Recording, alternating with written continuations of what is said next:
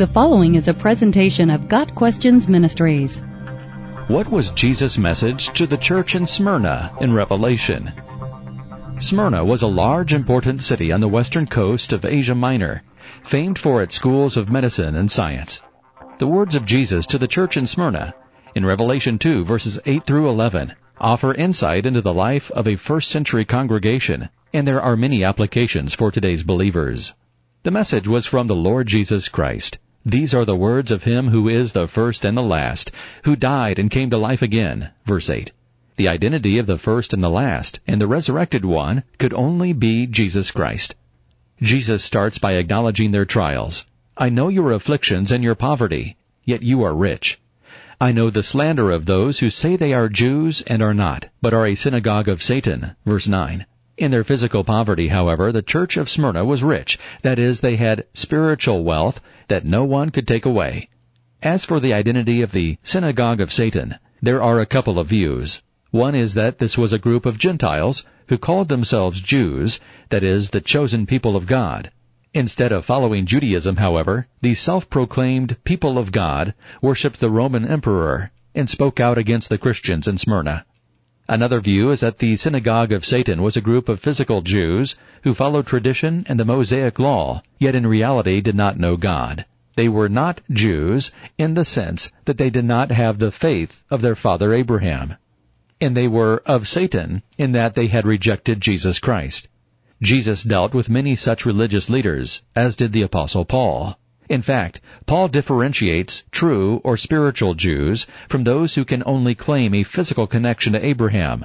A man is not a Jew if he is one outwardly, nor is circumcision merely outward and physical. No, a man is a Jew if he is one inwardly, and circumcision is circumcision of the heart, by the Spirit, not by the written code. Romans 2 verses 28 and 29. Adding weight to the latter view is the fact that Polycarp was martyred in Smyrna, around AD 155. At Polycarp's trial, the unbelieving Jews of Smyrna joined with the pagans in condemning him to death.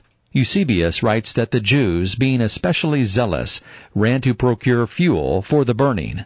After commending the church in Smyrna for their spiritual victories, Jesus warns of coming persecution.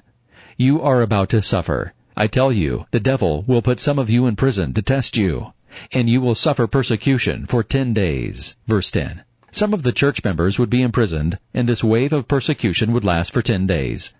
However, Jesus gives hope to his church. Do not be afraid, he says. The Smyrna believers would have the courage to face the trial. Jesus calls them to remain faithful in their suffering. Be faithful even to the point of death, and I will give you the crown of life. Verse 10. Here a specific crown is mentioned for those who die as a result of suffering for Christ. This same martyr's crown is also mentioned in James 1 verse 12. Blessed is the man who perseveres under trial, because when he has stood the test, he will receive the crown of life that God has promised to those who love him. Jesus makes a final promise to the believers in Smyrna. He who overcomes will not be hurt at all by the second death. Verse 11. The overcomers or conquerors refer to all believers. 1 John 5 verses 4 and 5. The second death is a reference to the final judgment of the wicked. Believers will not be hurt at all by that judgment. Their sin was judged at the cross. And in Christ, there is no more condemnation. Romans 8 verse 1. Got Questions Ministry seeks to glorify the Lord Jesus Christ by providing biblical answers to today's questions. Online at GotQuestions.org.